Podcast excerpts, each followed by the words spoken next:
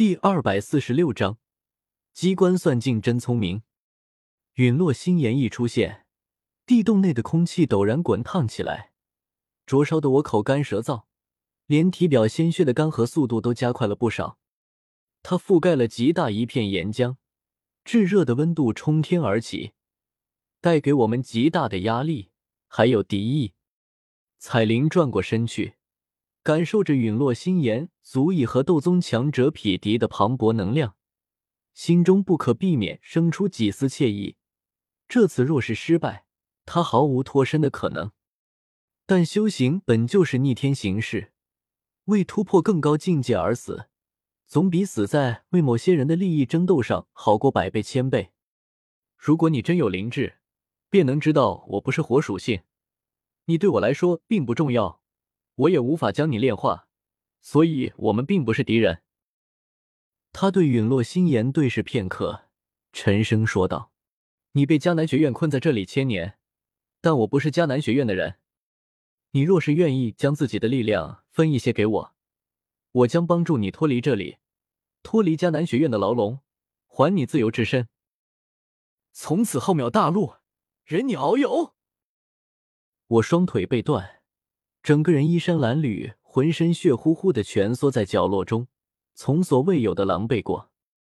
哪怕是在很久以前，我只是一个普通人时，没有显赫的荣华富贵，没有至高的权柄，但至少也没有被人砸得身体残破，宛如猪狗般等死。托生此事，万般好处，也是一枕黄粱。我虽然没有了双腿，但我还有双手，我强忍着剧痛。双手扒拉着棱角分明的火山石，挣扎着撑起身子，任他手指被划破，任他鲜血流淌。我堂堂七尺男儿，岂能缩着身子死？我艰难靠在火山石壁上，努力昂首挺胸，发髻早已散乱，头发沾满鲜血，衣衫褴褛不堪。但这又如何？我疯狂大笑起来，挤出最后一丝力气，对陨落星炎大吼道：“陨落星炎！”世间之人皆不可信，能信者唯有你一人。千万不要将力量借给别人，他是在骗你的，他只是想要削弱你的力量，趁机将你炼化。烧吧，烧吧，让烈火升腾，烧尽世间一切。彩铃面色一变，身形一晃来到我身边，脸色难看的说道：“你找死！”言罢。他抬手一掌朝我头颅拍下，我下意识闭上眼睛，心想结束了也好。虽然这个世界我还有许久眷恋，但死亡或许是我最好的归宿。我终归还是有些倦了，但我还是低估了彩铃。在这种时候，他竟然还没有杀我，我脑中传来刺骨的疼痛，也无法睁开眼睛。等我能再次看到时。我第一眼便看到身前有一具没有双腿、极为狼狈的尸体。这具尸体虽然衣服、脸庞、头发上都沾满了鲜血，但我却觉得有些眼熟。然后愕然发现，这具尸体不就是我吗？那我是个什么东西？我低头一看，很快明白过来，我竟然成了一具灵魂体，手脚身子都由稀薄的白雾组成。好似风一吹就会散去。我偏头看向彩铃，她现在同样是灵魂体，但身体却比我凝实不知道多少倍。她竟然将我的灵魂活生生抽出了体外。就算是穷凶极恶的魂殿，也只是满大陆的收集灵魂体，从来没干过直接从活体中抽取灵魂的勾当。彩铃，你！我又惊又怒。大喊起来：“你杀我便杀我了，可将我的灵魂抽出来是想干什么？有灵魂，我好歹能去投个胎，运气好，说不定还能再次穿越。可现在灵魂若是被磨灭，我不知道自己能不能再次穿越。你知道很多秘密，若不是为了你的那些秘密，现在你已经彻底死了。”他冷声说道，然后一指点在我额头上。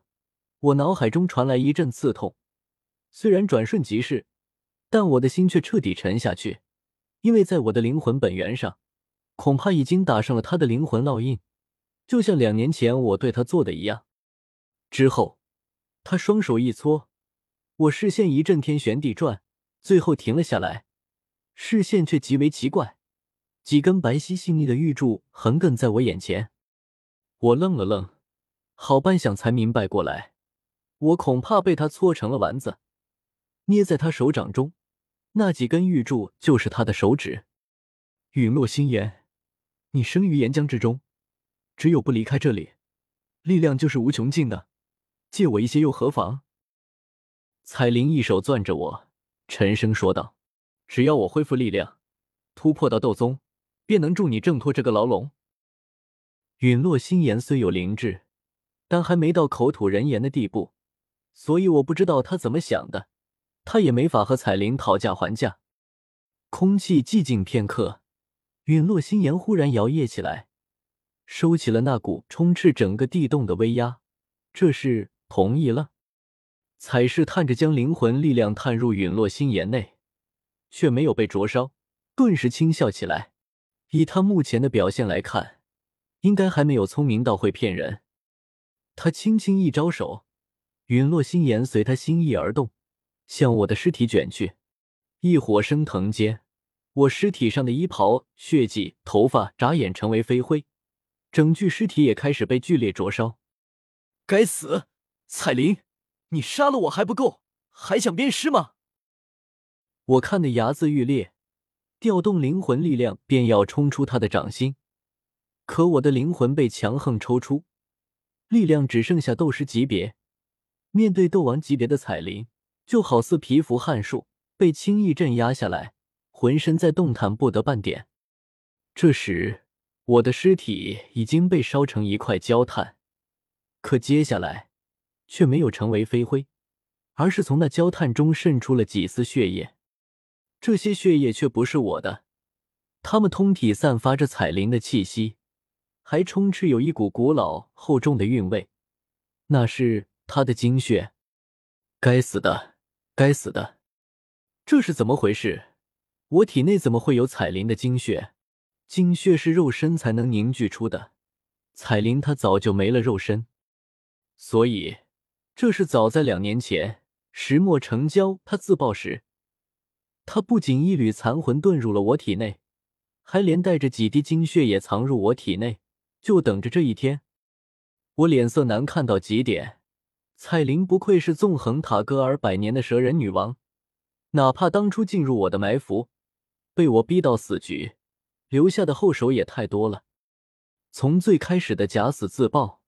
到加马城纳兰府邸的第一次夺舍，虽然夺舍失败，还被我打下灵魂烙印，可又暗中修炼割魂之术，破解我的灵魂烙印，乃至到现在才露出的精血。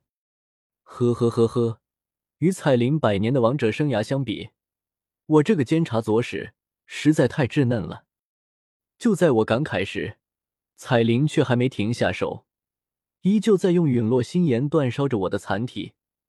然后我那已经成为焦炭的肉身内，又升起一股浓郁精纯的力量，那气息分明是先前我左等右等，却偏偏等不来的七品阴阳玄龙丹的药力。